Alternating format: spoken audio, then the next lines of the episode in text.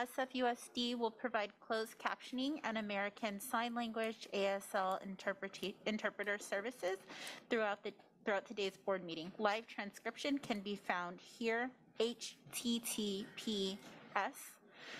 colon backslash backslash www.streamtext.net backslash player question mark event equal sign SFUSD dashboard.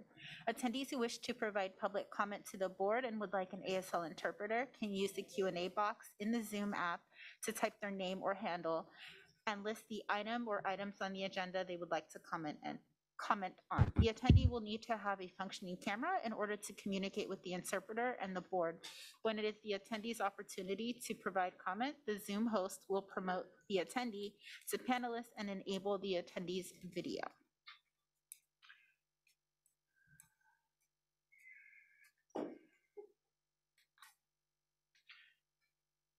Translation, go ahead, please.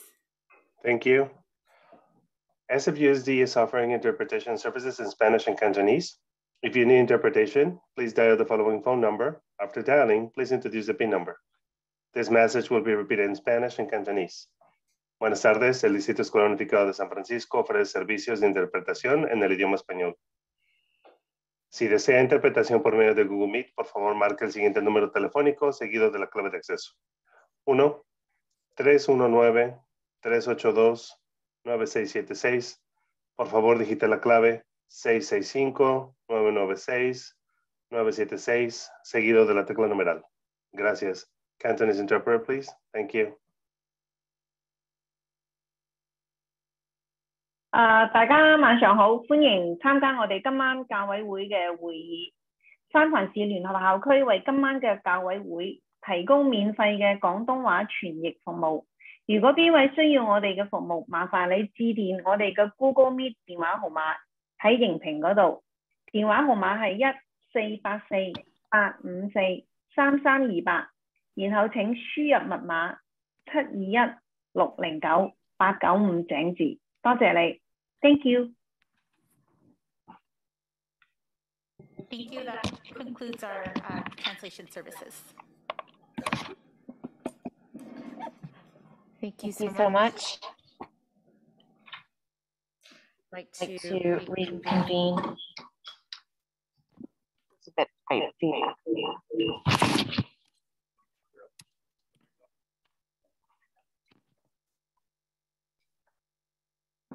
It's user error, that's what it is.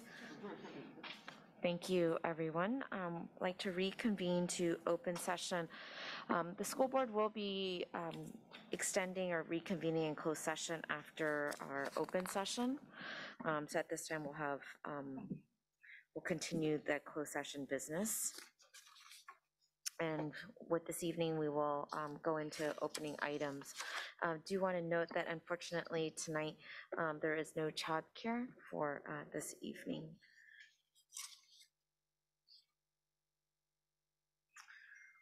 Opening items for land acknowledgement. Uh, We, the San Francisco Board of Education, acknowledge that we are on the unceded ancestral homeland of the Ramaytush Ohlone, who are the original inhabitants of the San Francisco Peninsula.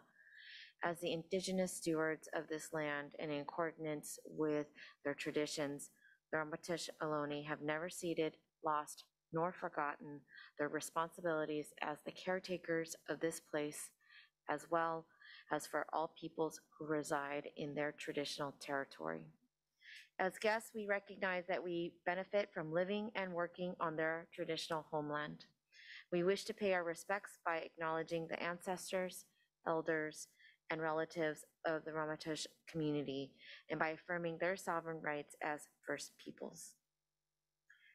This time, like to move t- into the approval of board minutes, regular board meeting of August 9th, 2022, and August 23rd, 2022. Do a motion and a second? So moved. Second. Any edits or corrections? Seeing none, roll call vote. Thank you, President Lam. Student Delegate Hanson, Yes. Student Delegate Canosta, Here. Commissioner Alexander. Here. It's okay. Or- We're voting. Sorry, Yes. yes. Yes. All right. I I followed your lead too, so. Yes is noted. All right. Vice President Boggess, Yes. Commissioner Hsu, Commissioner Motamedi, Yes. Commissioner Sanchez, Yes. Commissioner Weissman Ward, Yes. President Lam. Yes. Six ayes. Great, thank you.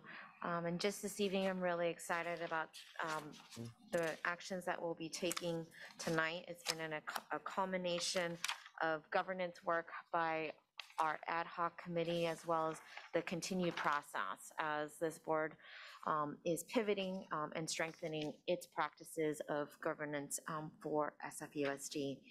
Um, With that, I'd like to uh, turn it to Dr. Wayne for the superintendent's report. Uh, Thank you very much, President Lam. Good evening, everyone. Um, And one, let's see. Ah. Um, uh, Excuse me. So if you go to the next slide, um, just want to share as I've been, uh, you know, in the district, uh, you heard me talk about listening and learning a lot, but also just want to be out in our schools and see what's happening. And so I've been visiting schools, and sometimes they're scheduled visits, and other times I just try to uh, stop by a school to see how things are going. And so um, those are always fun experiences, and I learn a lot about uh, the district and what's happening in our schools. And I learn a lot just about my own education. Like I learned a new trick around the uh, math facts, the multiplying nines. That if you're interested, I can share with you after the meeting. It's uh, pretty cool. And uh, so, um, you know, looking forward to getting out and visiting schools um, and getting to know, uh, you know, all of our schools throughout the district. If you go to the next slide, um, just as I'm out and about and seeing, um, you know, seeing what's happening in our schools, there's just so many wonderful programs uh, that we have in San Francisco Unified, and so many opportunities for our students. And we were able to celebrate um, our ability to pro- provide college and career readiness opportunities, um, and doing that through internships and through dual enrollment. And so we had an event with uh, Supervisor Mar and the board uh, members came out to um, recognize this, these programs at Lincoln High School. And um, you know, it's really you know, the, the college and career readiness team delivers programs that provide students from under-resourced community with points of entry and opportunities to explore interests in a real-world setting.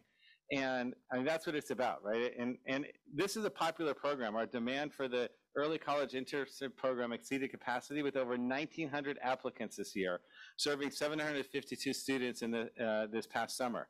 And so we want to, you know, expand these opportunities for our students. I'll be uh, actually joining the Chamber of Commerce, and this will be one of the points we can we will highlight how businesses can support our schools by providing internship opportunities for our students. Um, that's a, a bright spot. We do have our challenges as as uh, I'm visiting schools. We're tracking enrollment, um, and you know, our, we projected an enrollment decline. You know, but it's hard to uh, see the empty classrooms and empty seats in our schools. And it means as we deal with our staffing challenges of hiring staff, we're needing to make some tough decisions about how to ensure that all of our students have, um, you know, have a teacher in front of them. And so we know as we're going through that process, it might impact the school community. And that's, you know, really want to try to minimize any impact on our students and school communities um, and individual communities while making decisions collectively as a district that supports all of our students. So we're working through that now and we'll keep open lines of communication. That's been one challenge area. And if you go to the next slide, I guess the slide after, after that, um, you know, Empower SF has been uh, an ongoing challenge.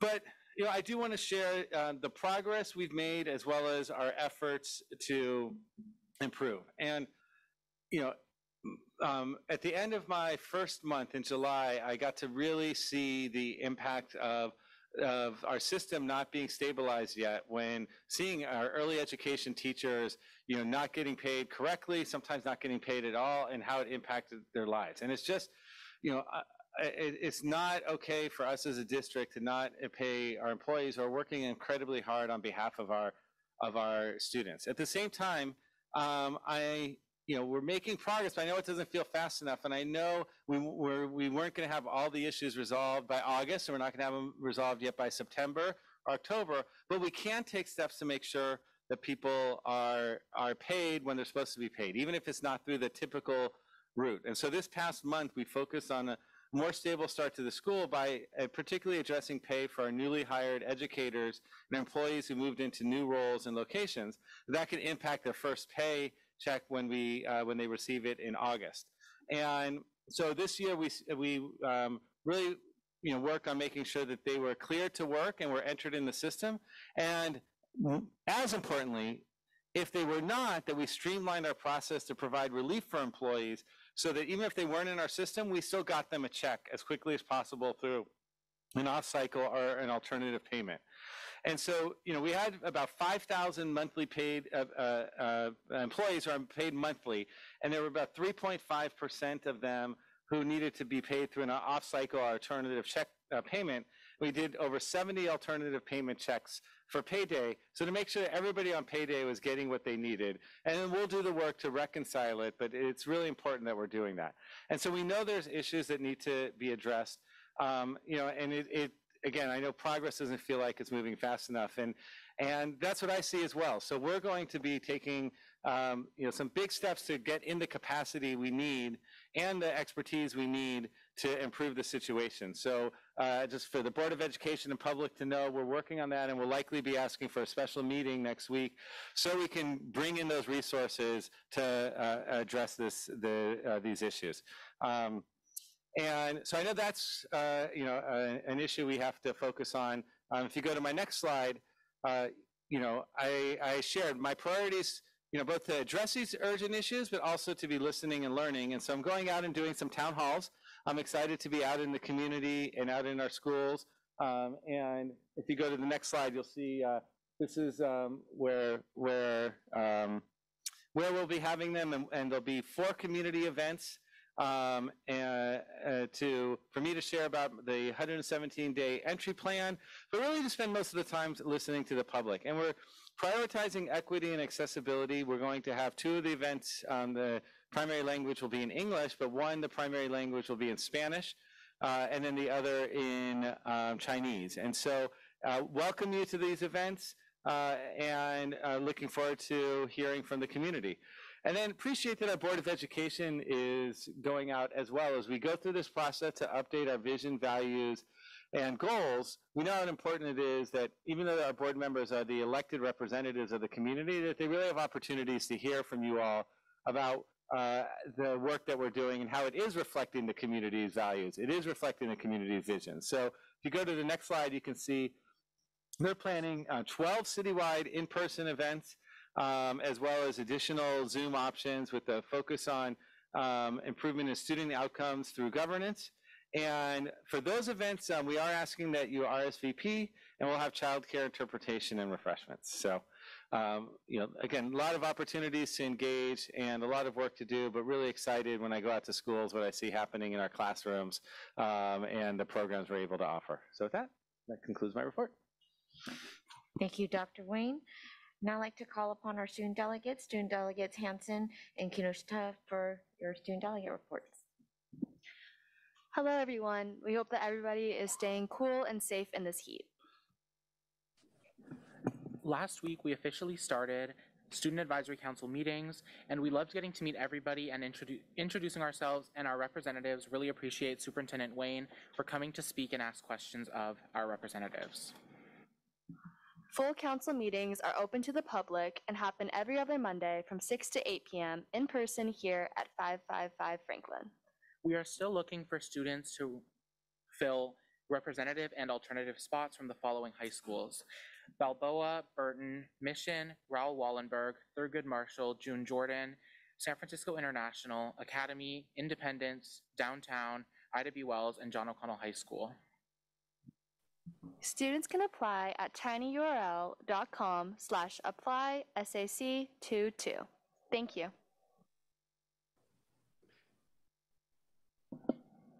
Thank you so much, student delegates. Now we will go into public comment for non-agenda items for this evening.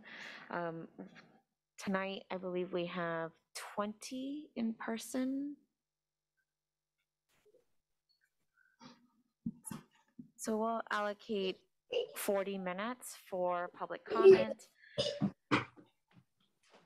And then I know that um, I see, in- I see that there are multiple speakers for um, one item and uh, just encourage speakers or one topic. I encourage speakers who are speaking on that same topic to collaborate and combine their comments um, so that the board can hear all viewpoints during our limited time. And please also note the board accepts written public comments via email to boardoffice@sfusd.edu. And we, as board members, appreciate um, the constituent emails that we do receive on issues um, that you're raising from the public.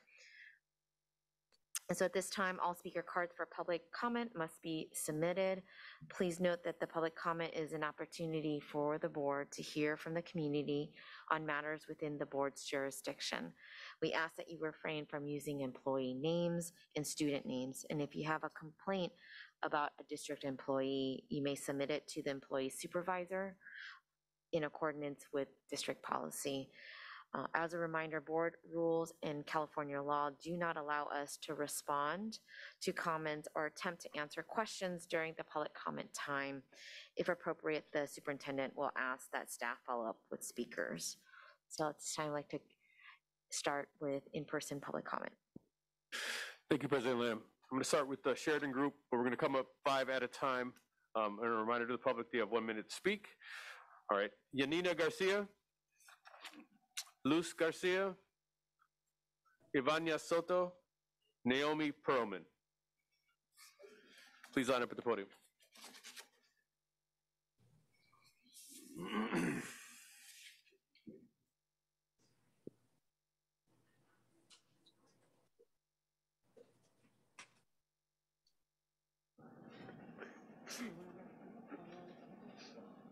Eh, buenas noches, Eh, mi nombre es Yanina García Capcha, Eh, mi hijo es estudiante de la Sheridan. Eh, yo en lo personal soy este, el sustento de mi hogar y vengo no este, a pedirles que nos devuelvan a la, maestra este, saber de, de lectura. Ella era un apoyo para mi hijo, este, él estaba bajo en escritura y en lectura y quisiera que nos devolvieran a la maestra. Eh, mira, este, en lo personal, ella a mí bastante me ha apoyado este, en aplicaciones de trabajo, en muchas aplicaciones ella a la casa me trae mi comida de, un lugar porque no tengo movilidad para poder transportarme. Entonces, en, en lo personal, eh, hay muchos, muchos este, padres que son afectados, que sus niños no saben en lectura ni escritura, entonces estamos siendo perjudicados. Entonces quisiéramos que nosotros nos devolvieran a la maestra. Gracias. Thank you. Translation? Uh, Janina, my son goes to. No, hold on. I have to interpret for the lady. Un momento, señora, tengo que interpretar para la señora Janina. Uh, mi nombre es Janina. Uh, mi niño va a las, uh, my, my son goes to Sheridan. And um, I personally have to tell you that I am the only person uh, supporting my family. And the teacher that we lost at Sheridan was a person that was providing a lot of support for me and my family. She was a very good teacher for uh, reading and writing for my son who was struggling with these subjects. And she even uh, uh, provided support with transportation and uh, ways to get food because I have no no transportation or means to get things like that. And she was helping me with things like that. But mostly, she was a very good teacher for uh, reading and writing. And a lot of our kids are struggling with these subjects, and us, the parents, are being affected by this. So I'm asking you, please bring that teacher back. Thank you. Bien, pues señora, continúe con lo que usted iba a decir. Buenas noches, ah, mi nombre es Luz, ah, soy mamá de dos estudiantes de la escuela Sheridan. Ah, mis dos niños tienen IEPs y reciben mucho apoyo en lectura, lenguaje, matemática y también emocionalmente. Todo el personal de la escuela me ha ayudado mucho am, con todo lo relacionado a la educación de mis hijos y en cosas también personales. Ah, me siento muy estresada desde que me enteré que que la maestra Sebari ah, puede ser este, trasladada a otro lugar por el distrito. Am, ella es la maestra, provee clases de lectura para mis hijos, que son muy importantes. Ellos necesitan mucho apoyo. Ahora escucho que el distrito quiere reasignarla. Para mis hijos esto sería muy difícil. Am, eso significa que los estudiantes tendrían que adaptarse a nuevos maestros.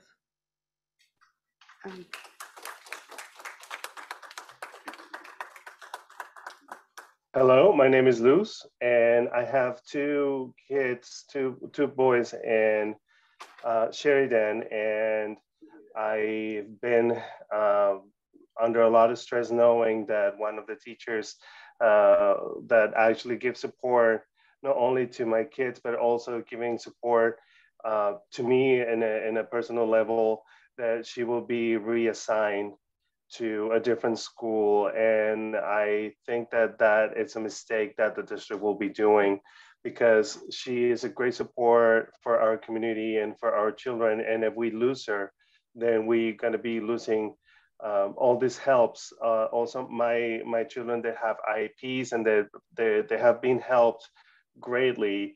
And uh, this teacher has been helping them in uh, reading and writing.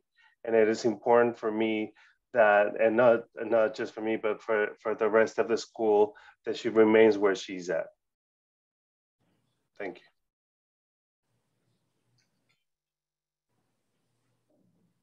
Buenas tardes, mi nombre es Ivania, soy un padre de, familiar de una niña de estudiantes de Sheridan y vengo, ¿verdad?, a pedirles de corazón que por favor no trasladen a otros maestros. Ya ves que el año pasado ya se llevaron a una y para nosotros, ¿verdad?, como padres de familia, nosotros ya estamos y más los niños están acostumbrados a sus maestros y al trasladarlo para otro lado, usted sabe que venir otros maestros sería muy duro pues la verdad yo les pido de que de corazón que seamos escuchados tanto como los maestros de Sheridan. Ellos nosotros como nos sentimos muy felices porque mi, por lo menos mi niña ya tiene dos años por ahorita y ella está muy contenta con la educación que ellos le dan, eh, que ellos los escuchan y la verdad de corazón pues que le digo Dios primero que seamos escuchados y los maestros por favor ya no los cambien, no los quiten por favor. Gracias.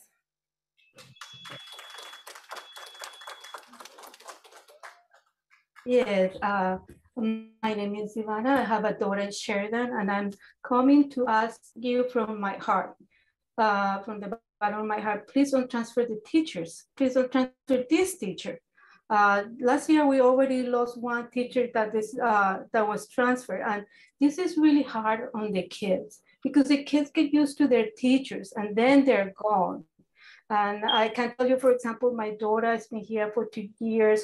She's been receiving a lot of help and she's very happy. She's getting a very good education. But if you keep transferring the teachers, the kids are gonna suffer. Thank you. Hi, my name is Naomi Perlman. I was planning on speaking with somebody else. Is it possible for her to come up or? okay. Uh, Victoria Rizal, yes. Okay. Halfway, I'll bend down.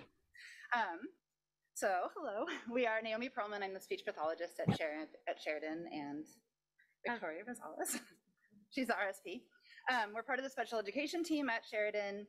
Um, and we want to talk about SFUSD's core values. Um, we believe in the core values that SFUSD has taken on, um, and taking away teachers from Sheridan does not honor those core values.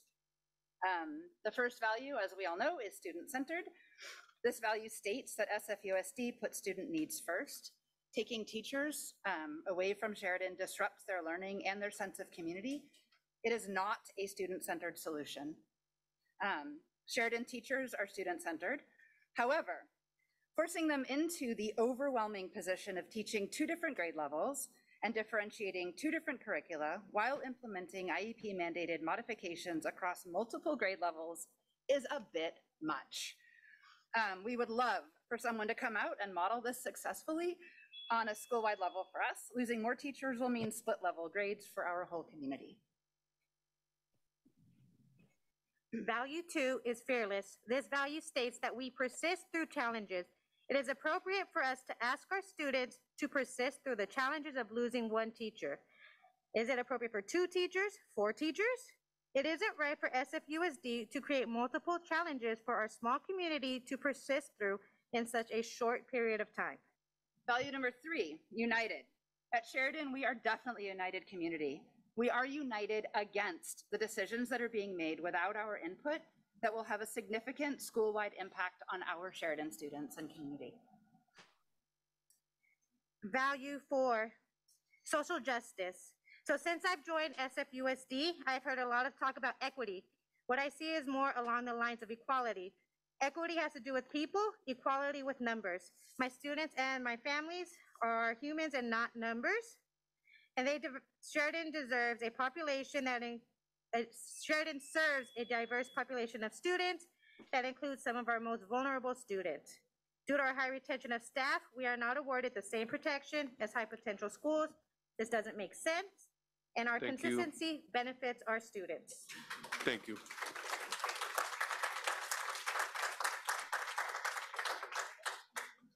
Okay, next group. Karen Usher, Darcy Chan Blackburn, Gabrielle Melessa, Bonnie Makovic, Catherine Willard, and Philip Philip.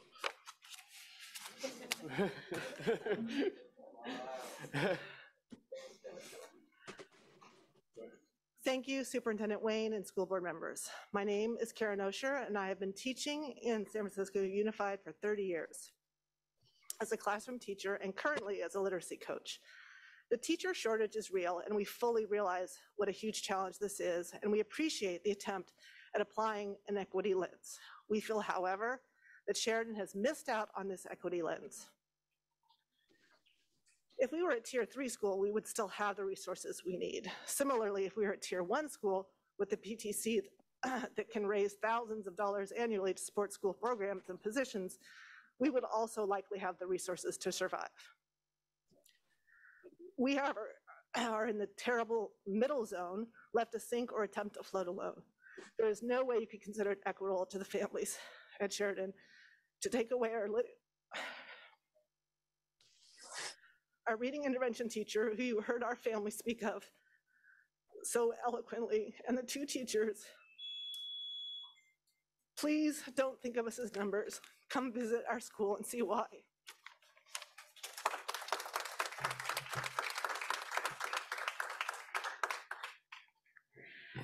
La duración es de 20 minutos, un minuto por cada persona. Gracias. Thank you. 啊，大家好，而家系公众发言嘅时间，系每人有一分钟嘅，多谢你，thank you。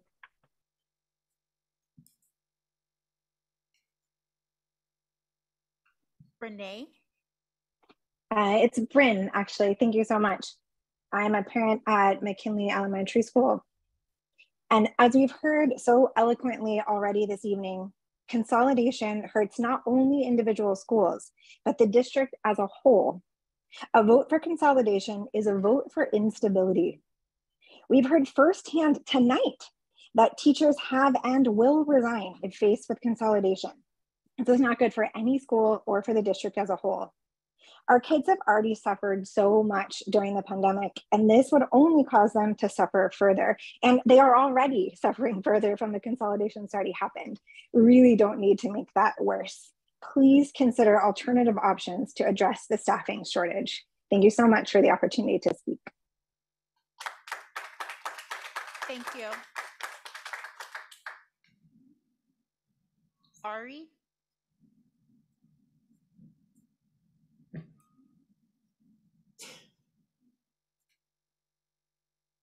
Ari?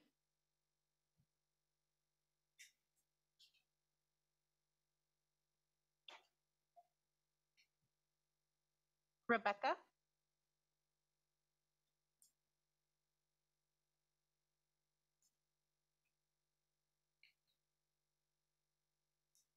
Rebecca?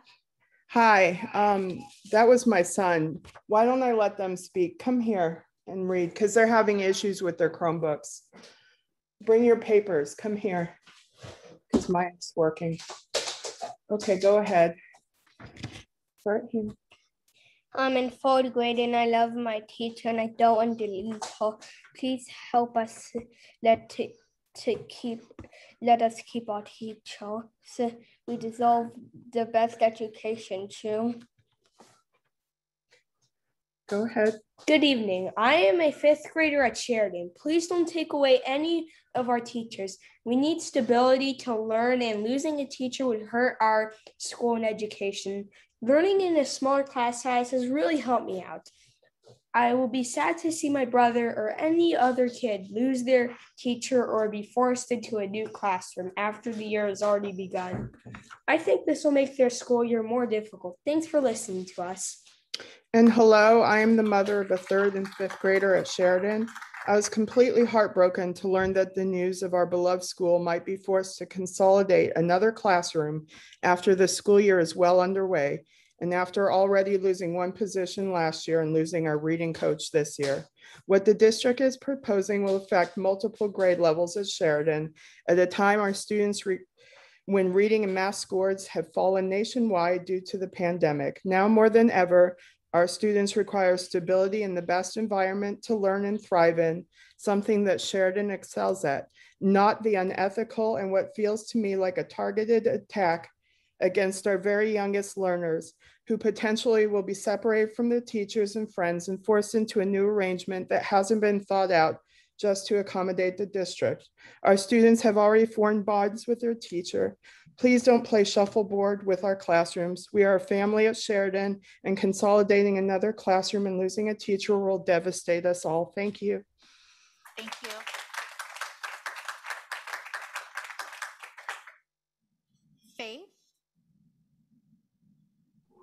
Hi, my name is Lila Smith. I'm a parent at McKinley Elementary School. I have a first and third grader. I wrote to the board last week outlining a few of my many concerns about consolidation.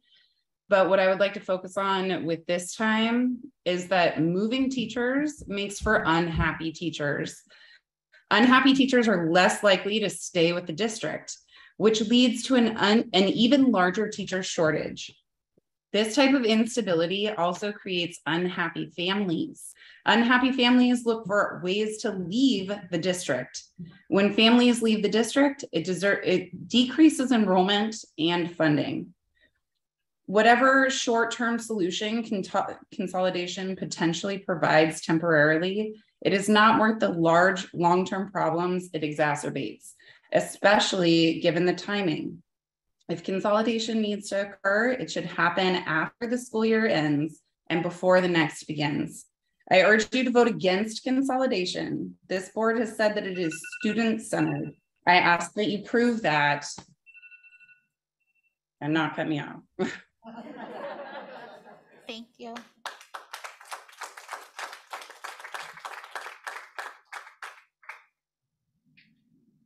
David? Hi, my name is David Coe. This is my 18th year in the district. I'd like to direct folks uh, to resources I put together regarding Empower. The URL is tiny.cc slash SFUSD payroll. Again, tiny.cc slash SFUSD payroll. I put these together back in May after four months of Empower to try to help my colleagues uh, sort through the mess. Uh, sadly, those resources are still relevant. Uh, I understand there's no opportunity for people to respond, but I have some rhetorical questions that I'd like us all to consider. First, how long without getting paid would you continue to work? Secondly, how much would you be underpaid before it's reasonable for you to stop working? Third, what is the process for us to receive uh, interest for late payments? Because we've been told that for approximately eight months and have not received information about how to submit requests. What do I do when a ticket that I submitted two weeks ago hasn't received a response and likely won't for some period of time? Next, why is my deferred net payment not the calculated amount? Next, why is my retirement contribution not the correct amount? Please help us. Thank you.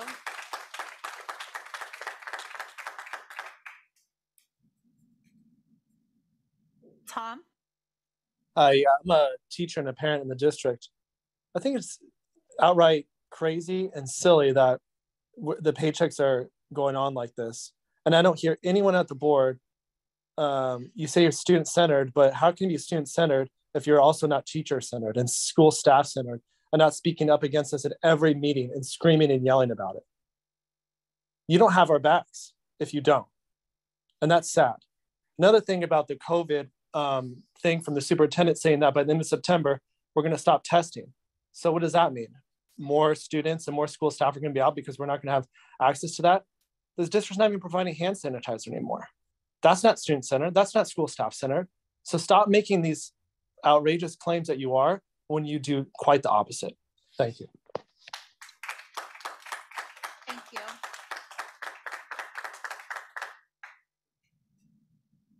Charles?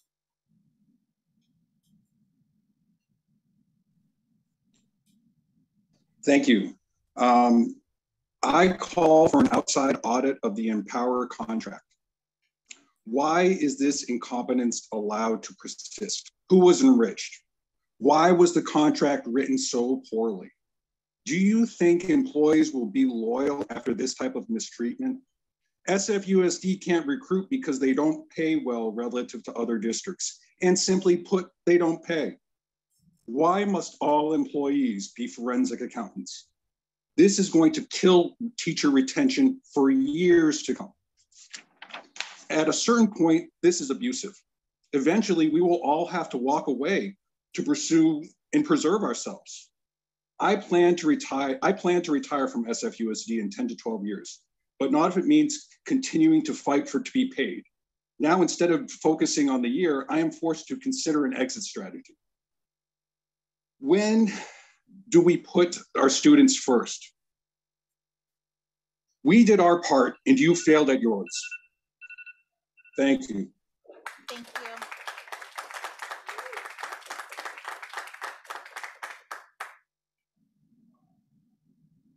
Sarita?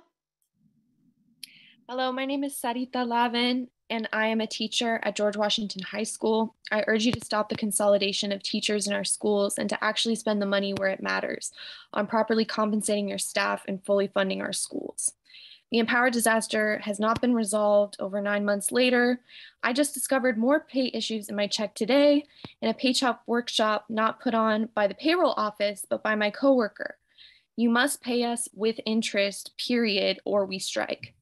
I also urge you to remove Ann Hsu from the board. It is already embarrassingly racist that the board has continued to allow this. And I urge you to gain some perspective and empathy concerning these situations, which are ruining the lives and livelihoods of SFUSD staff. My student told me today I wanted to be a teacher when I was a kid, but now I see how they treat you, Miss L, and I hope you think about that. Thank you.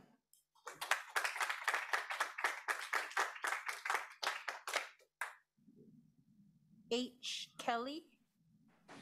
Hi, my name is Haba Kelly, um, and I'm calling because I'd like to see an agenda item put on for Empower, for the teacher shortage, for consolidation, for all these various issues that are coming up instead of the public trying to figure out what's going on.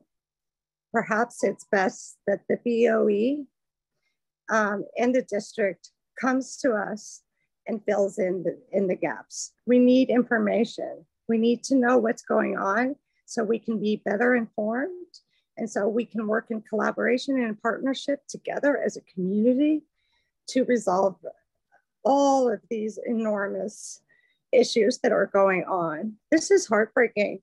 We need information, we need transparency. So please consider that. Thank you so much.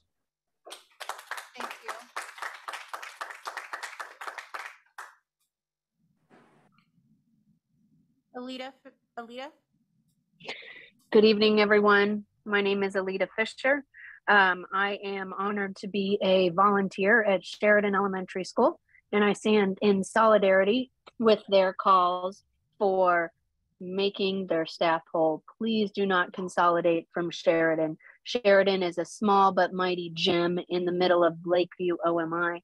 And as you all likely know, 94112 is the zip code with the highest number of San Francisco Unified School District students in our city. How on earth can we be consolidating from this area where we have the highest percentage of students? Um, please, please, please, I've worked alongside many of these teachers who give above and beyond for their staff and for their students and are the most collaborative, the most cooperative, the most student centered folks that I have ever seen. Um, please do not take any more staff away from this already, already marginalized school. Thank you.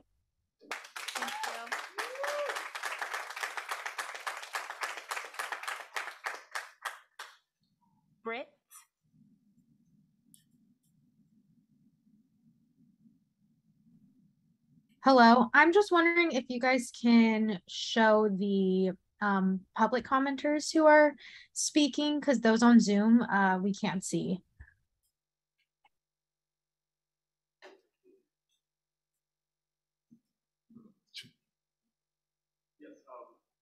I'm sorry, um, to, to the folks on Zoom, uh, this evening, we unfortunately, uh, were not, um, the SF Gov TV partners were not able to attend this meeting, and those are the ones who manage the cameras. So we only have just the basic view tonight. You won't see any focus views on any of the individual commissioners. So, uh, unfortunately, we'll be back up next week, but tonight, that's, um, it's gonna be that way. So you still have access to be able to listen to it and, um, but that's unfortunately the way it is.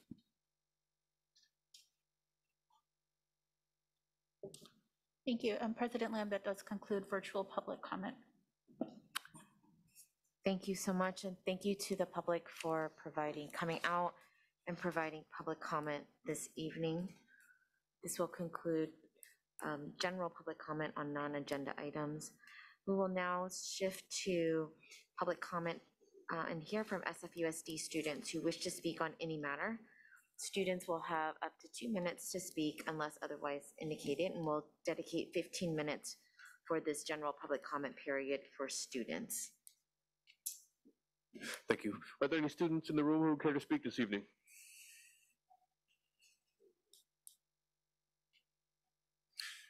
Seeing none.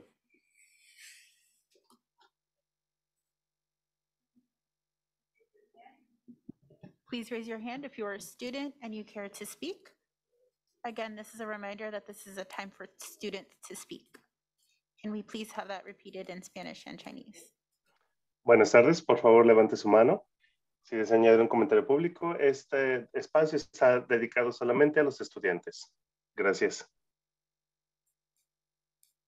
诶、大家好，而家系学生发表公众发言嘅时间。咁如果边位想发表嘅话，咁麻烦你举手，多谢你。 Thank you. Micah? Hi, um, my name is Micah, and I'm a senior at Lowell High School. And I wanted to talk a little bit about school breakfast and lunch. Um, I'm kind of concerned about the amount of caloric value that high school students are getting, especially since it's the same amount that middle and elementary school students are getting. Um, I have two younger siblings, one of whom was in uh, who's in elementary school, one of whom's in middle school, and they eat the same lunch as I do, and I'm a senior. Um, for example, last Tuesday I had breakfast, a bagel with cream cheese and an apple, which was school breakfast. Um, and then for lunch I had a hot dog and carrots for a total of um, as, as accurately as I could find on the internet, according to Revolution Foods, that's about barely above 500 calories for two meals, and that's including eating the you know vegetable supplemental foods. Um, especially in high school, this is really not enough, and I'm lucky enough for my family can supplement my food. You know, I can bring food from home, or I can eat snacks, or I can eat a big dinner. But if I didn't have the resources to resources to supplement my food intake, I would really be like malnutrition with the amount of calories that are provided, especially for high schoolers who are growing, especially like you know, we obviously have variety in how much people need to eat. So I would consider the board to look into maybe letting high schoolers get more than one serving of possibly breakfast and or lunch, just because some of these calorie counts are really low and not enough to learn on and to have your stomach not grumble in class on. Um, but thank you so much and have a great night. Thank you.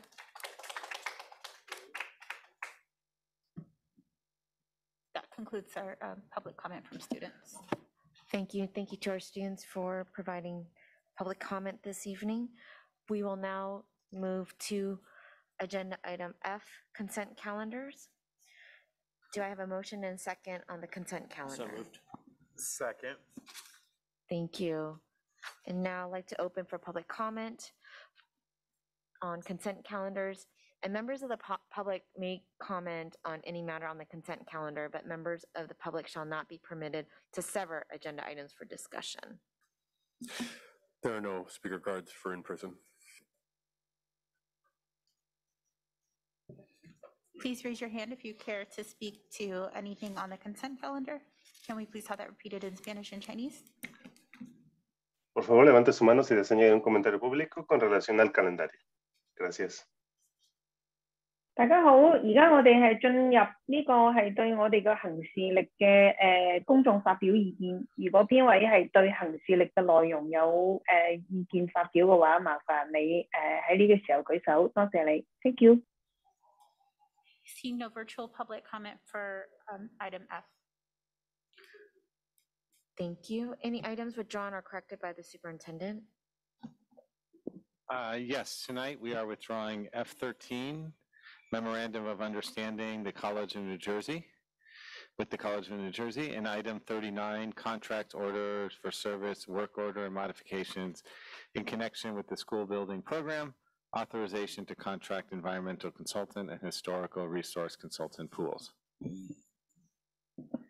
Thank you, Superintendent Wayne. Any items removed for first reading by the board?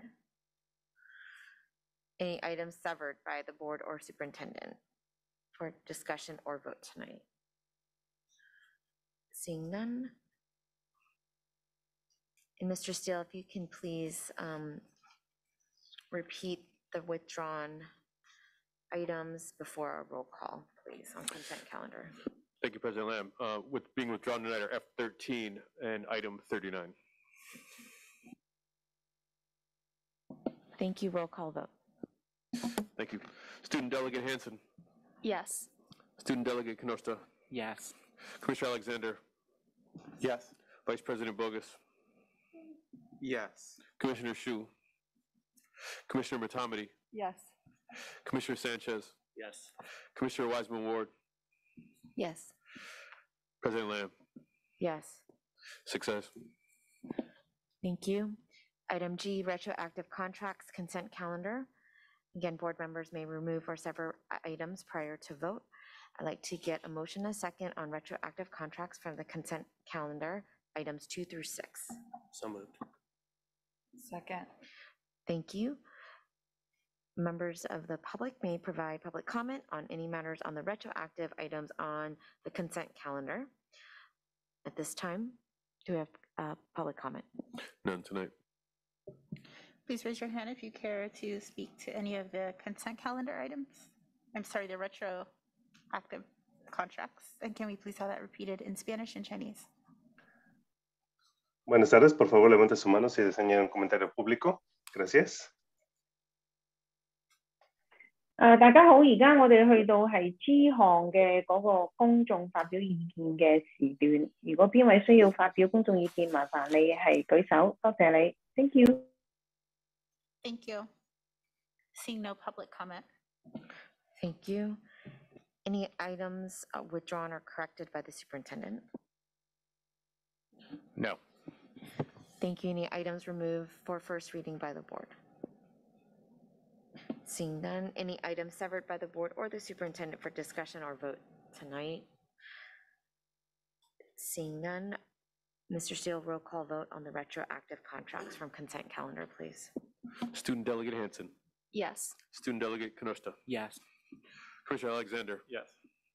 Vice President Boggess, Yes. Commissioner Hsu, Commissioner Motamedi, Yes. Commissioner Sanchez, Yes. Commissioner Weissman Ward, Yes. President Lam, Yes. Success. Thank you. Now moving to Agenda I, proposals for action, the amendments to the board rules and operating procedures, um, 229-681. I'd like to ask for a motion and a second. So moved. Second. Thank you. I'm going to give an introduction um, to the work, um, and we will then have Chair Motamedi to give a summary of the work. We will then open it up for public comment, and then we will take um, comment and discussion um, from board members, and it'll be a structured round robin, up to 15 minutes of discussion. And then we will conclude uh, with a roll call vote. So I just wanted to, uh, again, as I open this evening's board meeting, how excited I am um, for the action before the board tonight of amendments to the board rules and operating procedures. And really the rationale for this work uh, when we started after um, being part of a national convening with colleagues around the country and the importance of this board uh, focusing on governance and student outcomes. And that the school board's procedures and therefore its time, um, we were not spending it um, focused on student learning and that recognized that need um, to change and pivot um, because when we're not focused on, when the board's not focused on students, neither is the district. Um, and to change that, the board um, really took um, to its focus of needing to update its, its procedures. And so what has happened uh, thus far, so far? In May, the uh, full board and student, uh, superintendent attended a national um, convening workshop, as I mentioned, to learn about how to focus on student outcomes. In June, the board created an ad hoc committee to draft a set of updated board procedures. In late July, the ad hoc committee met um, as an augmented committee so that all board members could be included to listen to community comment and discuss uh, potential changes. In early August, the ad hoc committee met and heard community comments on the first rough draft updates. In mid-August, the ad hoc committee met again and heard from community uh, comments on the second draft and provided its updates. And the last action of the ad hoc committee unanimously passed the draft updates with a recommendation for the full board to adopt them. And at this time, I like to ask uh, Chair Motamedi to give us uh, highlights and the summary of the work. All right, thank you very much. Um, so again, the purpose was to refocus the board on student priorities, fiscal responsibility, and sound leadership. Um, the scope was to review our bylaws to improve our practices and how we spend our time to support the administration of our district and to prioritize our student success of the stability of the district. We know the focus needs to be on our kids, our schools, and building much needed trust with our community. As um, President Lam indicated, we met three times as an ad hoc committee for a total of over nine hours. We also publicly posted our materials and offered and reviewed public comment. We had robust dis discussion, and I'm so pleased tonight to bring this proposal forward to you with full recommendation from the committee. I wish to thank Vice President Boggess and Commissioner Sanchez for serving with me and thank you to the rest of my colleagues for offering helpful feedback that informed the work that we bring forward today. We were facilitated by the Council of Great City Schools, which has been providing similar services to districts around the country. And so I just want to clarify that our job is to operate as a governance board to ensure that our superintendent is leading the district well. Our current procedures do not focus on student learning. That needs to change because when the board isn't focused on students, it makes it harder for the district to focus on students. And so to change that, we need to update our procedures. I also want to clarify some areas around of confusion around the role of the board that has come up consistently. The board does not run the district. The only staff that reports directly to the board is the superintendent. The superintendent is hired to run the district and to create systems and leadership that will benefit our public education system, our students, our schools, our community.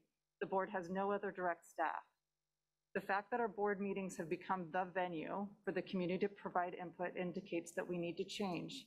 This governance effort and review of board rules is anchored in creating the structures and behaviors to ensure our district is connected to our community and to rebuild the much needed trust. We need to be a district that operates in service of our students, families, educators, and our community at large. Our dis discussion in the ad hoc meetings made it clear that our district also needs to provide updated information about our schools, our enrollment systems, and have clear and understandable ways for our students, families, and educators to get information about our programs, services, resources, curriculum, and all the activities of our district. I've been a parent in this district for over a decade and have been trained that our system is not a system. It's a series of workarounds and personalities. Our systems need to change. This is not working. And most importantly, it's not working for our students. We don't, we need to focus on our clear student priorities and have a normal cadence where we review how our policies are working for our student success and for our schools and for our community. Those are the conversations we need to have. So the goals, the board's goal in bringing forward these board policy changes are to enable greater transparency into our work and to focus and clarify student priorities and outcomes. Some of the big changes are our draft agendas and materials will now be publicly available 12 days in advance. There will be opportunity for a record of question and response between the board and staff to be included in the final published agenda for, pub, for public review and comment.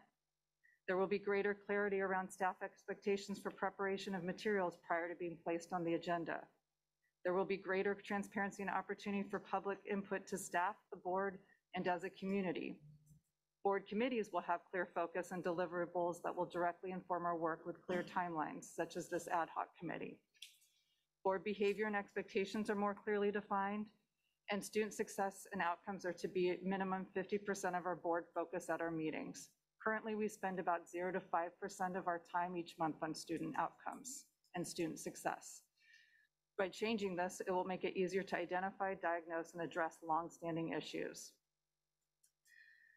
So um, there are a few areas that will need to be addressed going forward, but not, but did not fit into this initial scope of work. The first being public comment. The ad hoc committee requested a survey of other similarly sized districts' public comment structures. This was publicly shared and posted. However, we did not include any specific recommendations in our board policy beyond those required for compliance with the Brown Act. The second is board-created advisories. These board policies are not retroactive, and therefore any current board-created advisory bodies remain unchanged. That said, we have heard loud and clear from many of our, our advisories about their frustration that their time, energy, and recommendations are not reflected in the board and district work. Thirdly, the district staff and systems reorientation. These board policies will require the district itself, under our superintendent's leadership, to reorient its behavior and priorities to support our student success and to ensure our district is led in a sustainable and responsible way for their benefit. Throughout this month, the superintendent is holding town halls, and the board similarly will be going out into the community both in person. In person. This will further inform our priorities and our next steps to improve the way we conduct ourselves and our work so we can be in better service of our students. So I put forward these board policies tonight with optimism and practicality. And again, we move forward with positive recommendation from the committee. I do want to make one modification to the policies as posted, and after describing, I will make a motion to amend. At our last committee meeting, Vice President Boggess put forward a new concept to have board leadership nominated and elected over the course of two meetings. Because this was a new concept at our last ad hoc meeting, the rest of the board did not have an opportunity to weigh in on this. So since we met, I've personally thought of several instances why nomination and election may be preferred to happen in one meeting. As such, I would like to put forward the addition to section 9100 on page 16 to add the board, by two-thirds approval, may choose to nominate and elect board leadership in one meeting. Otherwise, it is done over two meetings with nomination at the first and vote at the second. So that includes my introduction of the item for discussion and my motion to amend if others are amenable to such amendments. Thank you. Thank you so much, Chair Motamedi, um, and I just want to express my deepest gratitude for you to chairing the committee, to Commissioners Sanchez and Vice President Boggess um, for all the work um, that went on um, in the community committee. You were all diligent, focused, and fulfilled your charge as a committee, and really appreciate um, the heavy lifting and deep work um, that occurred um, just in a few months um, and with that, I wanted to um, now open up to, so we do have um, a motion on the floor um, and parliamentarian um, for general counsel, I believe. Shall we now go into our round robin discussion before? Is, or is there a motion? Public comment, thank you. I always, get too excited about the parliamentary that I want to make sure I'm um, following process. So let's go ahead and open to public comment now. We will do in-person public comment as well as virtual. Thank you. Thank you, Commissioner Alexander. Thank you. Uh, Jeff Lucas.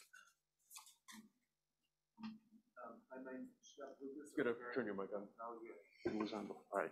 My name is Jeff Lucas. I'm a parent in the district. Thank you, ad hoc committee, uh, for your time and efforts. The proposed changes represent a big step towards more effective governance. One change that I noticed is particularly notable is the elimination of new board resolutions. By my count, there are some 170 unique active board resolutions. While well-intentioned, many of the resolutions are distractions. Thank you for making the changes to the board rules and procedures. They represent an important step. Thank you. Uh, That's all for in-person public comment.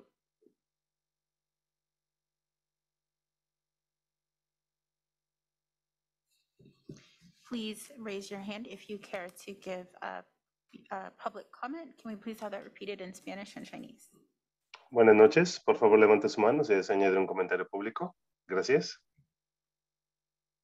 如果边位对 I 项嘅会议诶、呃、项目 有诶、呃、想发表公诶、呃、公众意见嘅，麻烦你喺网上举手，多谢你，thank you。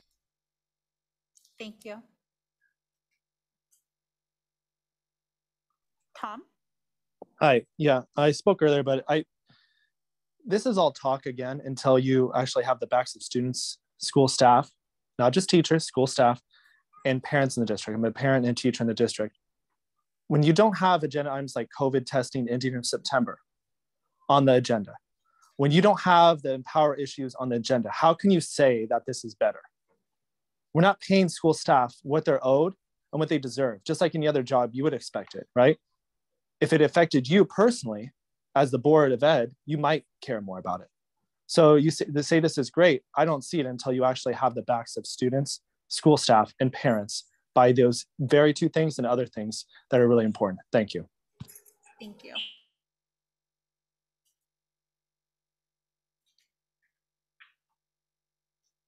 Alida? Hi, everyone. Thank you very much for this work. Um, our board must work in conjunction and in collaboration with families, educators, and other stakeholders. Um, you mentioned earlier that you heard from community in putting this together. When? Where? Um, the CAC is meeting next week with a group of stakeholders. We're not exactly sure who, um, but it seems like we're going to be sharing priorities then. That's the only time that we've been reached out to as far as uh, participating in community. Um, the board has become the venue for parent complaint, for community complaint, because we have gutted all other opportunities for families to share their feedbacks and comments. The Office of Family Voice, for example, gone. The Brown Act, the Brown Act is all about transparency and accountability. And that's what these board meetings are for. That's what the committee meetings are for. As our previous commenter said, if we want to be accountable, we've got to share information with families. Please, please, please do not gut our committees. Do not gut our ability to participate in this process. Thank you.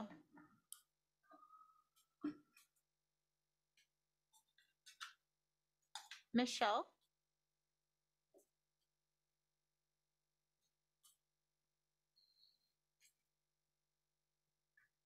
Michelle? Yes, sorry, I just got the message to unmute. Thank you. Michelle Jacques Menegas here, Coordinator for the Parent Advisory Council to the Board of Ed. Um, I would like to um, just add a plus one to Alida Fisher's comments about working in collaboration.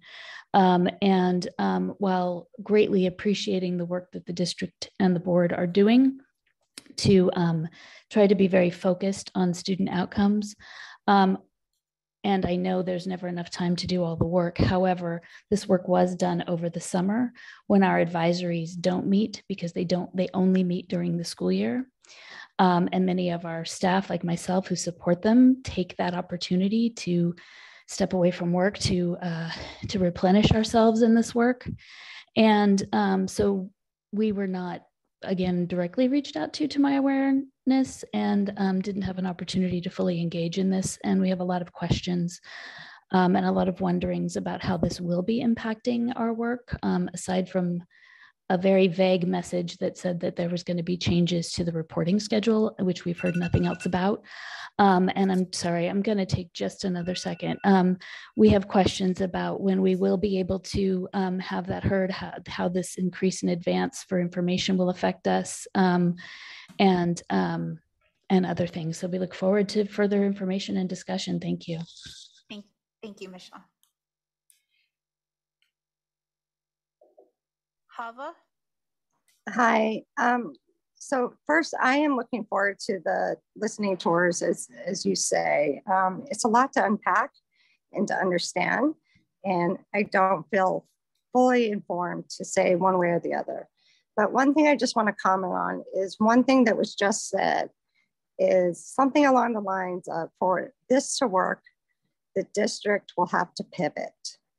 And so I just want to highlight that, that that is crucial um, the communication breakdowns is why families are coming to the BOE in, in part, and why educators are coming to the BOE and trying to address their concerns in that way.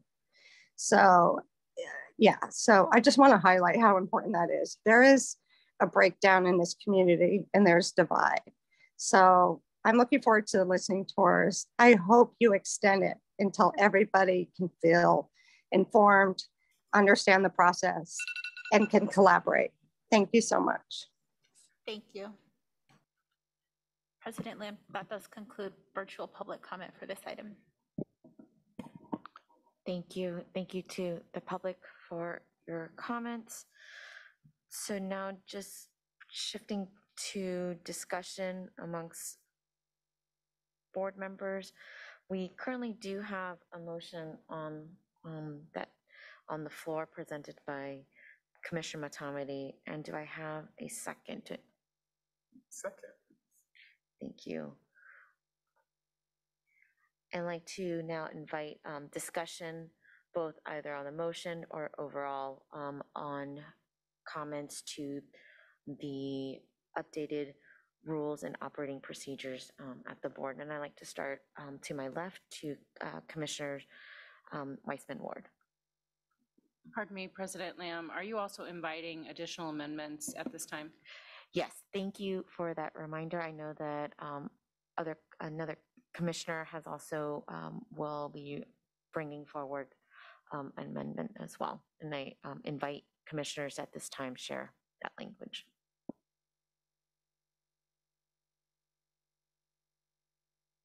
Two minutes for this first round, and I'd like to ask Vice President Boggess to help be our timekeeper.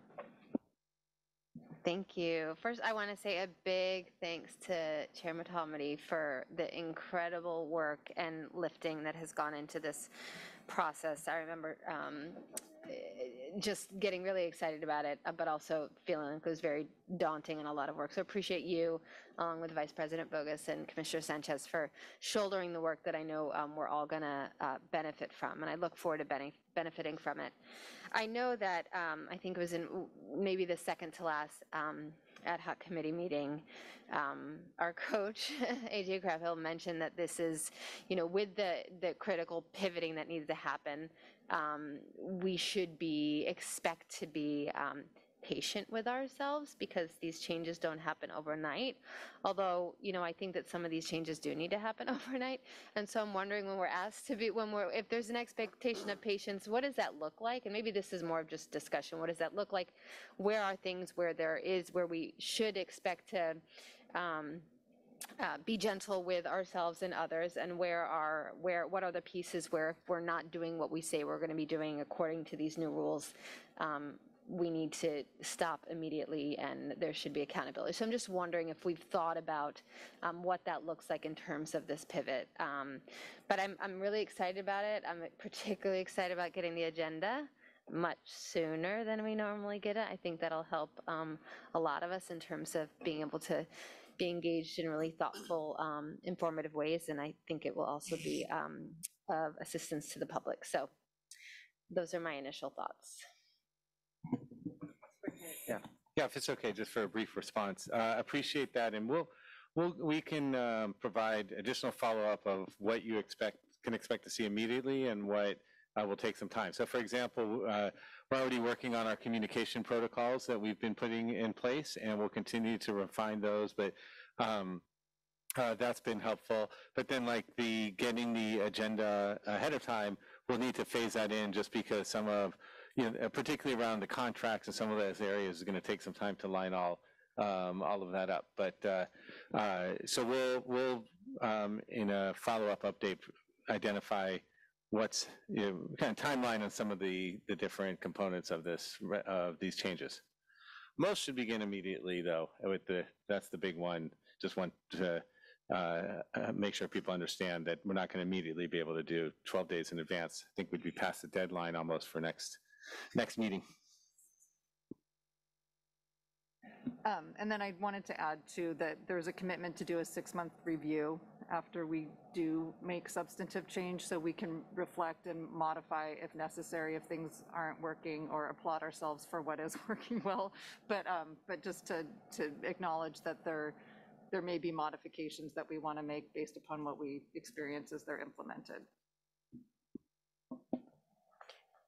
I'll just want to comment around the timeline and implementation to uh, complement what Chair Motamedi and Superintendent Wayne have noted, that of the changes of this size and magnitude, um, our um, coach um, and team has uh, recommended or just let us know, it generally will take three to four months to implement. And from Dr. Wayne um, expressing for us to be able to monitor ourselves as well to make sure that we are following through um, with those pivots and changes. Commissioner Alexander. Um, yeah, thank you. It's um, going to be hard to list all of the good things about this in two minutes, so I won't try. Just I'll just thank um, uh, Commissioner Motamedi and uh, Boggess and Sanchez for their work on it. I think uh, I really think it's going to be good. I also really just want to appreciate the public skepticism because I think that's appropriate. And I think we should be held accountable, um, and the results is what matter. So we can get excited about it and we're enjoying our, excitement about it, which is good. Um, but it, but the results are what matter. And so I think that is, from the public perspective, that's appropriate and, and uh, please hold us accountable. My question, and I don't, I was, uh, I, I want to potentially offer an amendment, but I guess actually before I do that, would love to get an answer to a question because maybe that will clarify my, um, my understanding.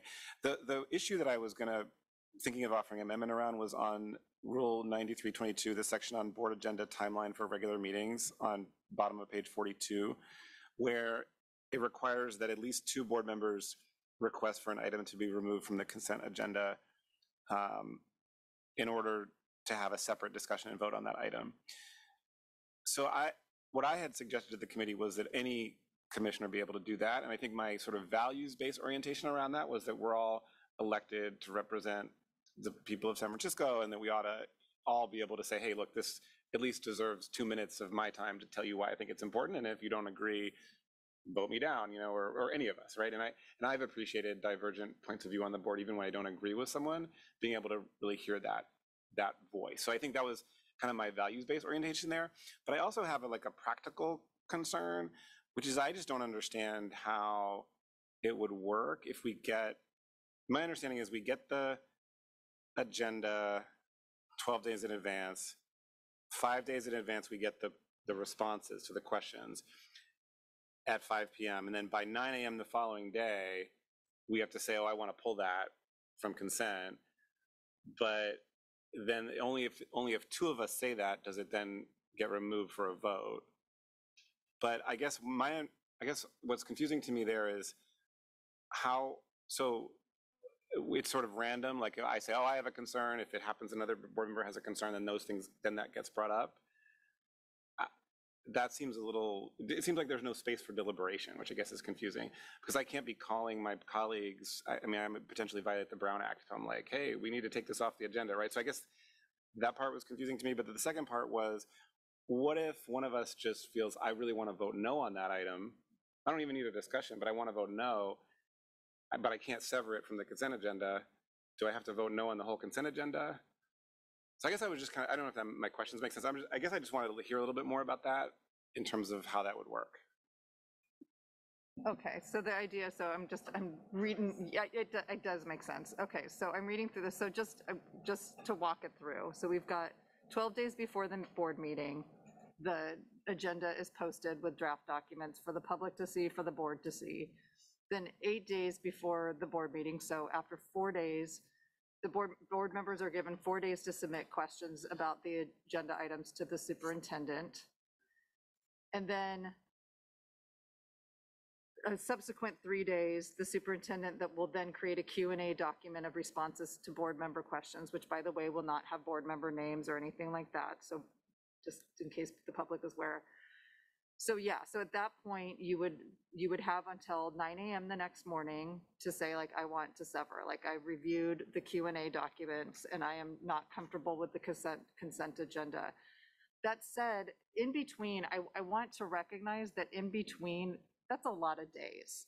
So if you're waiting until, if, if there's been a Q and A going back and the public has had eight days to reach out or to express concerns, to email the board or to otherwise flag an issue, that's a lot of time for an issue to be identified to a board member as a concern to pull from the consent agenda. So while the Q and A document may not be available until 5 PM the night before, there's certainly been like over a week of lead up for a board member to have something flagged that I know that this is a concern to me, which is certainly different than the world we live in today.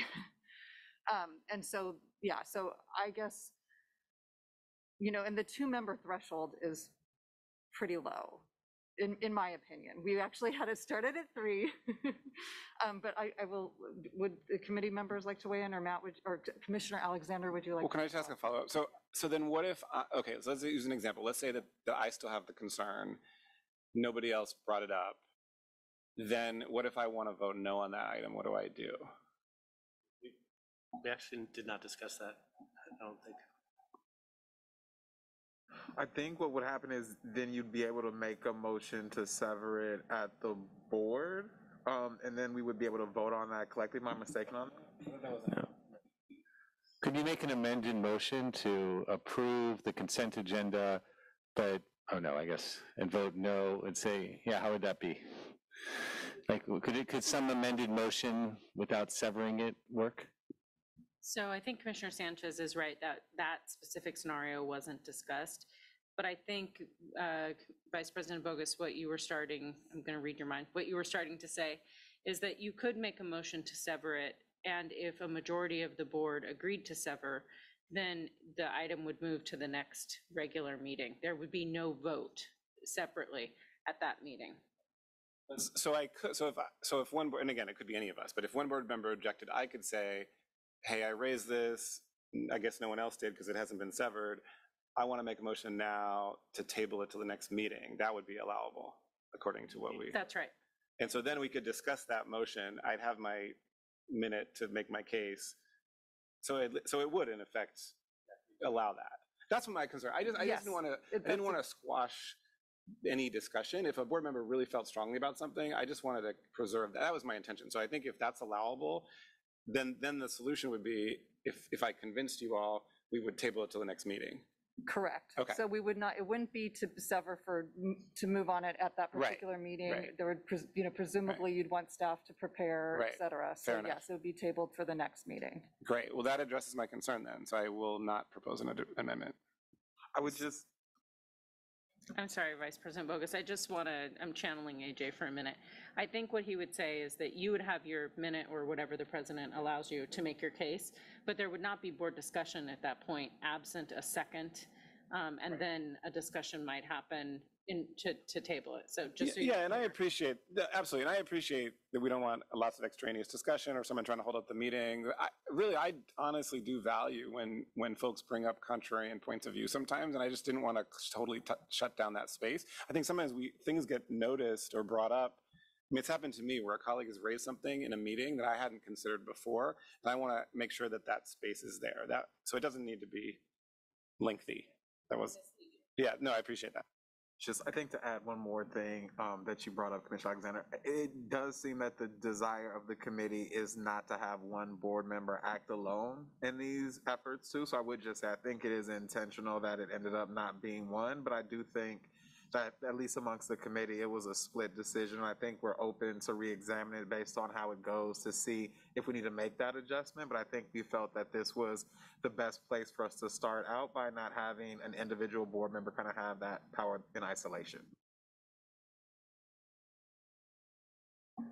Um, Thank you. Um, Just wanted to give a big shout out to my colleagues on the committee, uh, especially the chair of the committee for all the organization effort, um, meeting the deliverables and the- the timeline, um, as well as a big shout out to AJ, who I I see is in the audience virtually. Uh, So thank you, AJ. Um, This, I think, is going to radically change our board meetings for the better. Um, I don't think any of us enjoy eight-hour, nine-hour board meetings and having closed session at the end at midnight. So just on that alone, it's going to greatly improve, I, I I think, how we behave and how we um, operate as a board. So I I wanna- really want to thank the board for this.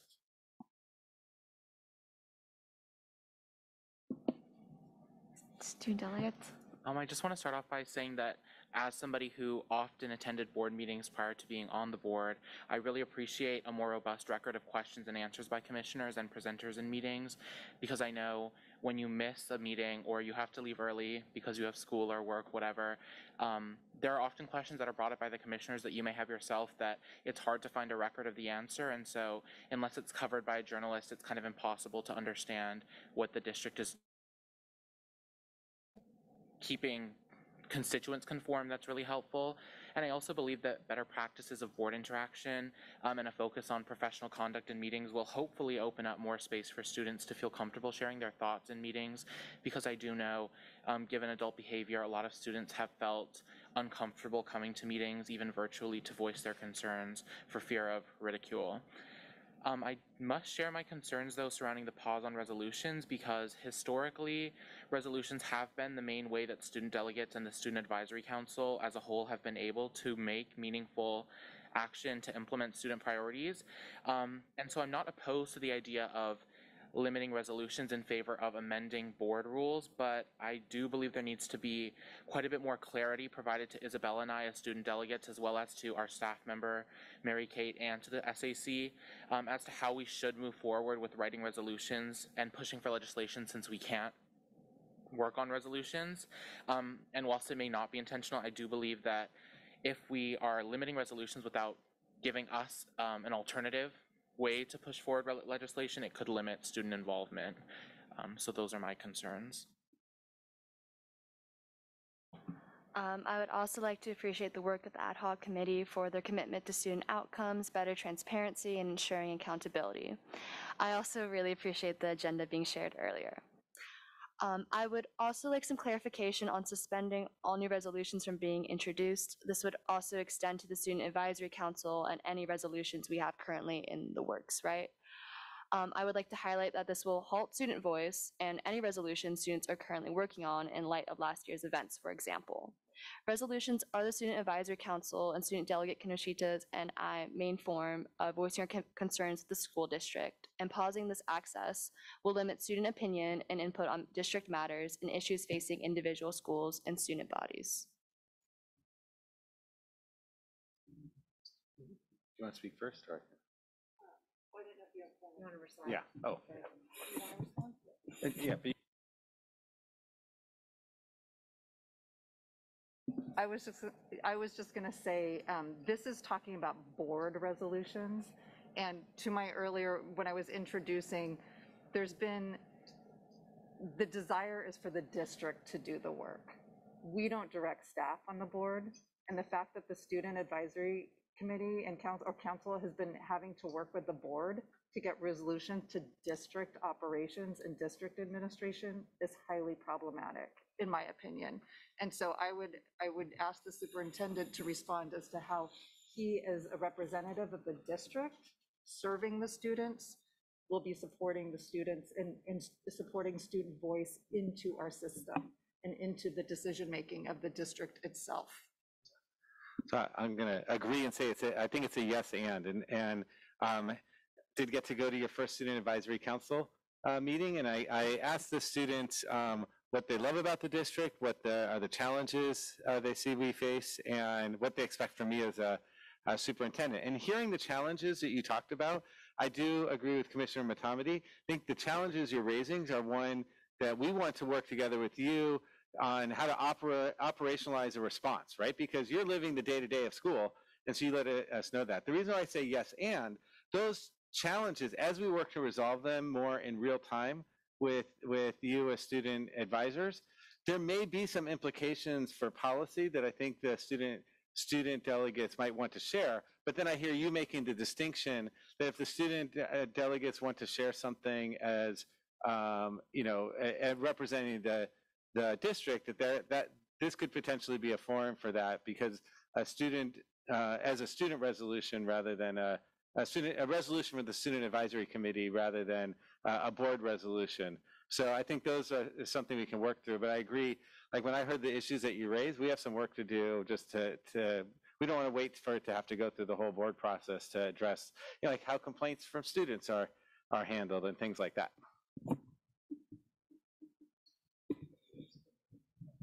So with that said, I think where, where does it, uh, I think as a next step, we'll work, you know, we'll, we'll work on the Student Advisory Council and I'll learn more about what you've been talking about bringing forward. We'll see what needs to be addressed, what can be addressed operationally.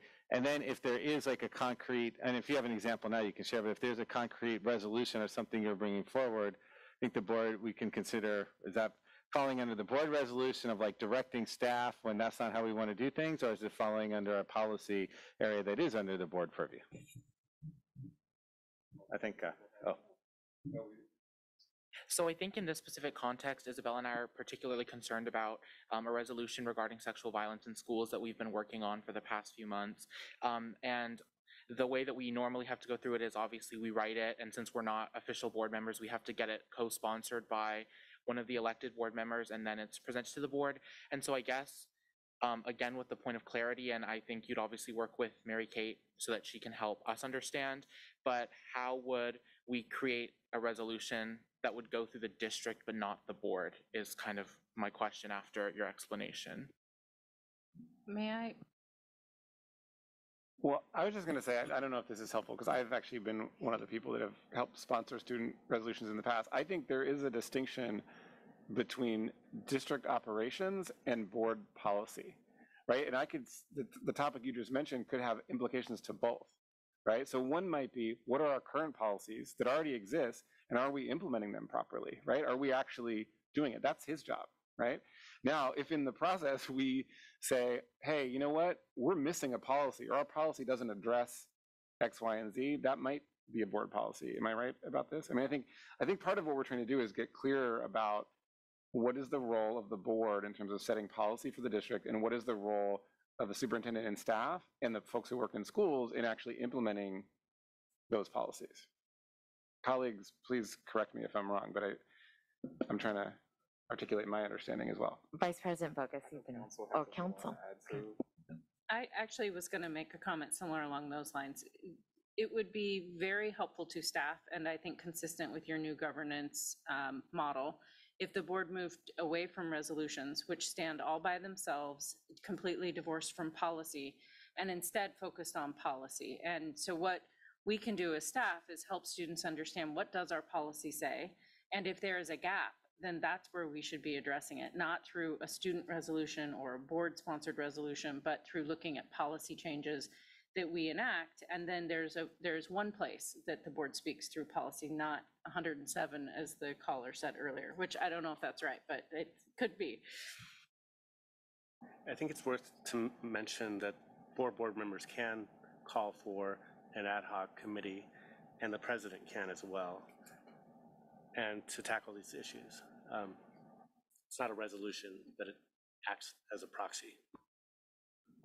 Vice President Boggess? Yeah, I was gonna add to, I think we, in my mind, you wouldn't be putting forth any resolutions. We would be putting forward different things that are more solution oriented and that weren't directing the staff with what the solution of the problem is, like our resolutions historically does, but really directing the superintendent and his designees to solve the problem that we're identifying and seeing. And his job, his evaluation is dependent on solving those problems. Um, and I think for me, like that's why we're trying to move away from the resolutions to a certain extent, because the person who has to develop the plan needs to be the same person who implements the plan. And that is where we've historically, I feel like, struggled some with the resolutions. But I do think for us as a board, we're committed to figuring out what this new process looks like for you all, because it's also brand new for us. And so we're trying to figure out the best way. Right now, kind of like Commissioner Sanchez said, it does seem like our new committee model, which allows us to set committees with set deliverables and punishments for board members if they aren't met, will really help us motivate us to address these things, I think, in more of an effective and timely way that really brings results I think we haven't historically seen um, with the resolution process. Go ahead, uh, Commissioner Tomedy, and then going to Commissioners Weissman Ward. So we had moved off of the, dis- like the little, uh, the round robin. And so do you want to return to that or should we? I'm just asking. I was going to try to get us through the first round because I have not given my remarks yet. Yes, so that's why let's, um, have you finished? Let's go with the round robin still. Okay, so I'm just gonna, because I got to introduce and take up a lot of time, but I just wanted to flag that one of the themes that I'm hearing in your questions and I'm hearing from the public and other commissioners as well is, um, is around a lack of confidence in the district being able to deliver um, in service of our students and our families and our educators. And that came up during the ad hoc committee in many ways where we would put forward these things and then we'd say, but you know, there has to be processes and procedures and staff designees and phone numbers and individuals that we know that we can work with. Um, And, you know, this, the reason why, you know, as I said, the board has become the venue is because the district hasn't stepped into that space for a very long time. Like it's been, I mean, if you look at our website, it's really hard to get information, whether it's about schools, curriculum, instruction, enrollment systems, org charts. I mean, so there's a lot of work that we have to, and Superintendent Wayne has to lead and put in place, and we have to support him as a board to get to the place where we can deliver the systems. But as a board, we have to be oriented around supporting that work.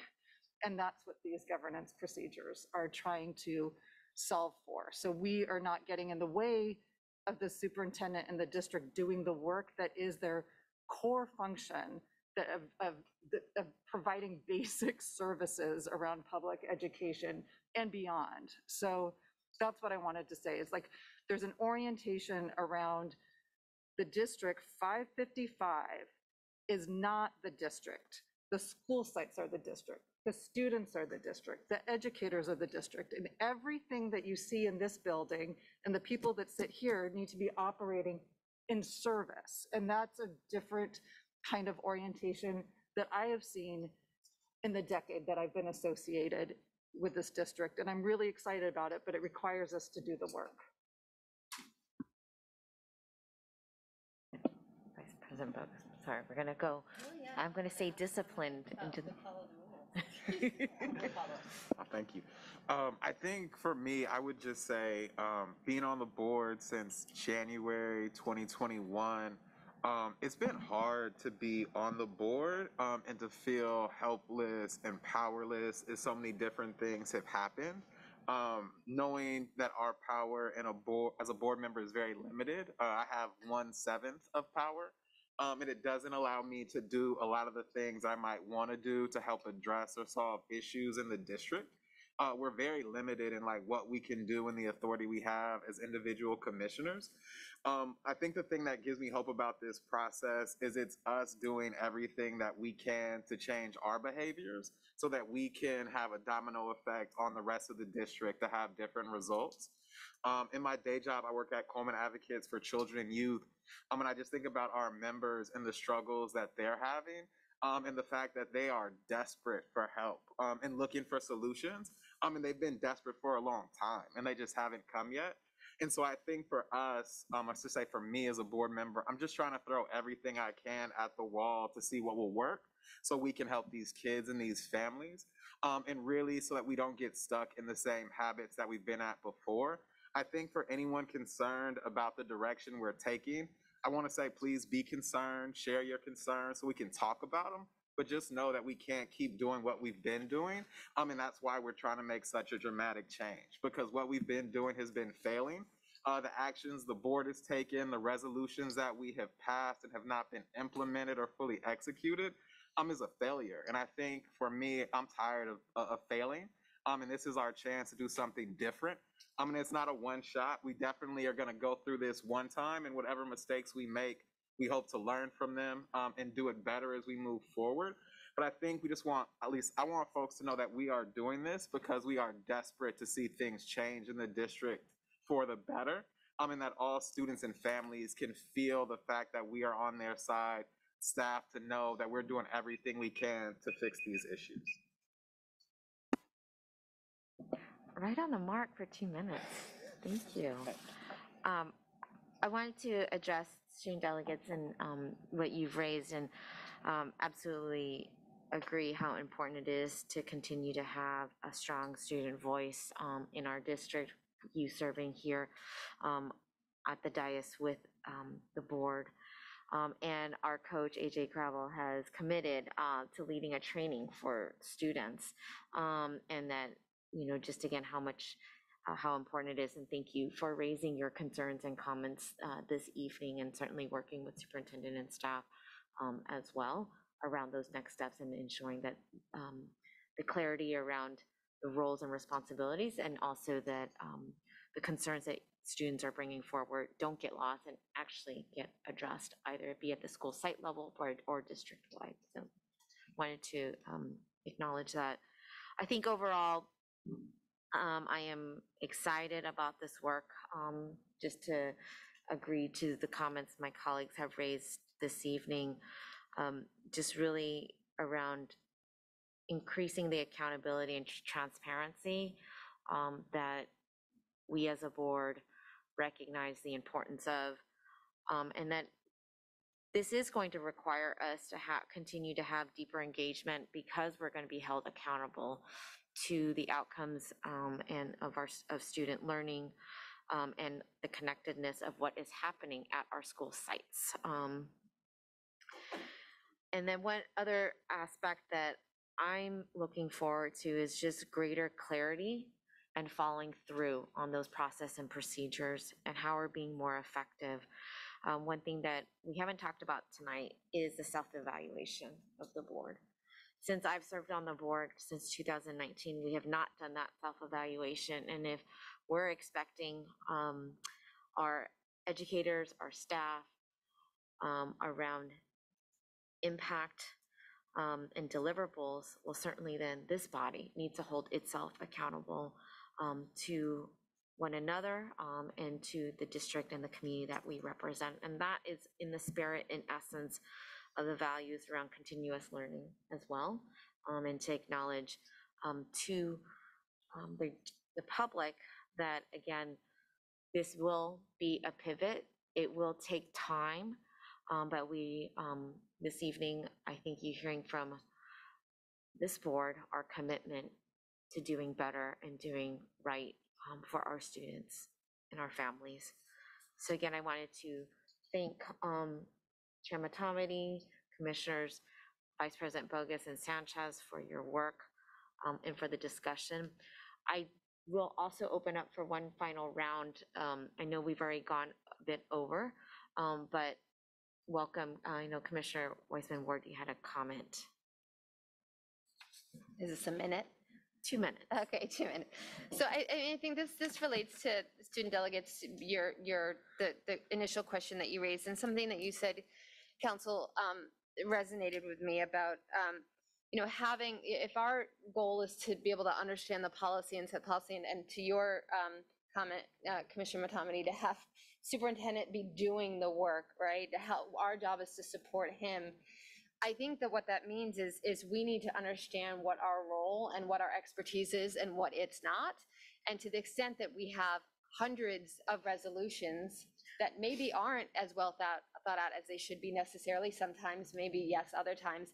I think what we've done is uh, we're not leveraging the expertise that the district, that the district does have in its staff. And I think we have incredible staff doing incredible work with incredible expertise. And one of the problems is the self-fulfilling prophecy that I actually think the board is causing, where we're doing, throwing out all this work, do this resolution, this resolution, this resolution, the staff hasn't necessarily had a whole lot of input in, but then are now tasked with doing this work. So I really appreciate that we are not going to be doing that, which will allow the staff to focus on the work that they are experts in, that honestly, we are not.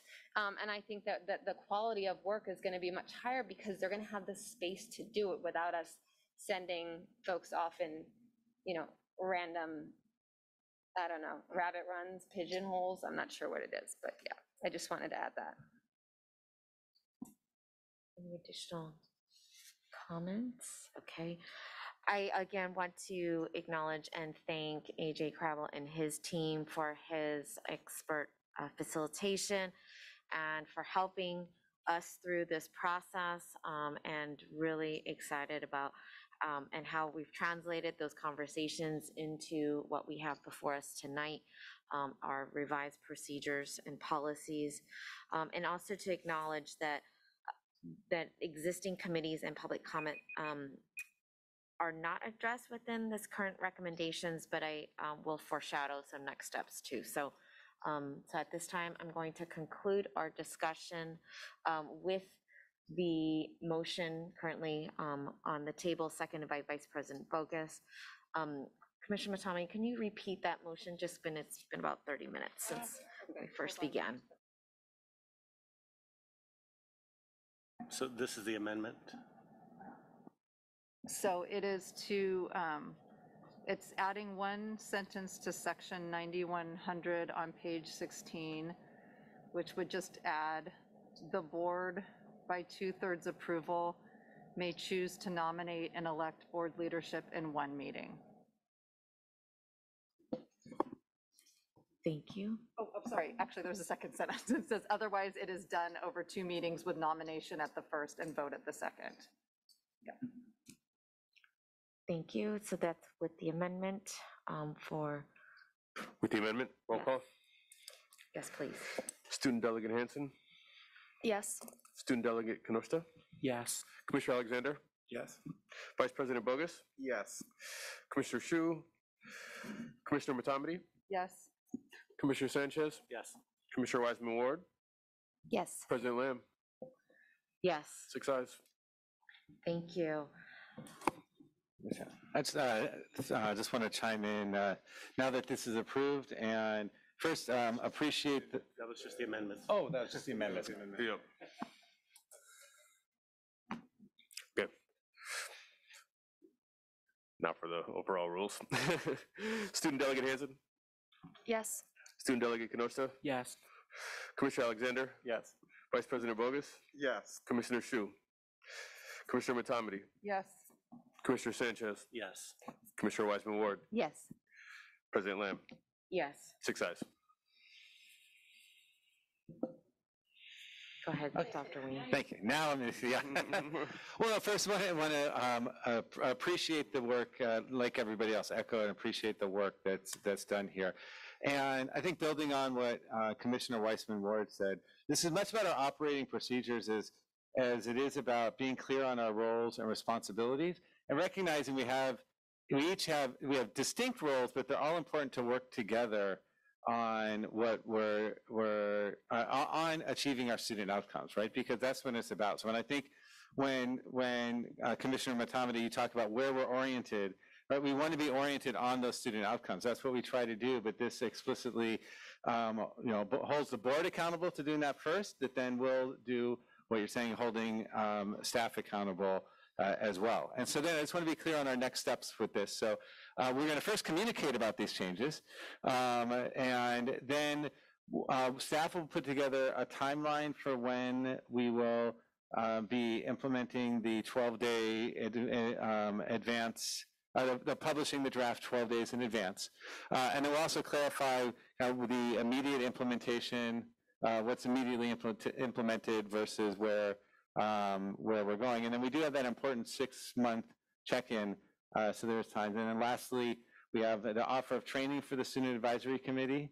And then I do appreciate the way you framed it, Commissioner Alexander, because I think some of what I heard you share at that meeting was operational, and then it sounds like there are some po- potential policy issues. So we'll work together uh, on that in the Student Advisory Council. Did I miss any next steps? Yes, um, again, in recognizing that public comment and committees, existing committees were not addressed um, in the current policies and procedures and that were amended and approved this evening.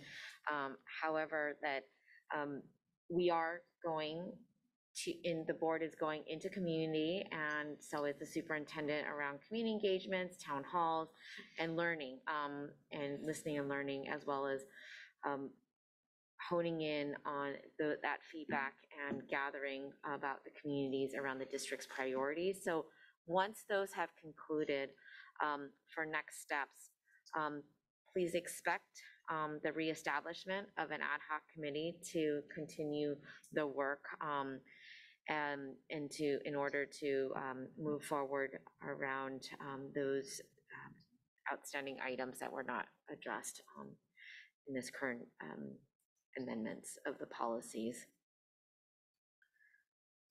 So we'll go, that will, that concludes. Again, thank you again to ad hoc committee for your work. Um, At this time, we will move to item J, special order of business. SFUSD's initial proposals to United Educators of San Francisco. I'd like to ask for um, motion in a second. So moved. No? Second. Thank you. I'd Like to call in Superintendent? Um, Yes, so uh, previously, we heard the um, sunshine from UE about the- their intent to negotiate, and this is ours um, as well. And negotiations will be able to begin after this, um, after this board meeting. I don't know if there's anything staff wants to add, but I- it's uh, the process we go through, just so the public is aware that we are negotiating. Is there public comment? There are none in person. Please raise your hand if you care to share your public comment on this item. Can we please have that repeated? Buenas noches. Por favor, levante su mano si desea añadir un, po- un comentario público. Gracias. 大家好，如果你哋对今晚 J 提案诶、呃、项目有意见嘅话，想发表意见嘅话，麻烦你喺网上举手。 多多谢你，thank you。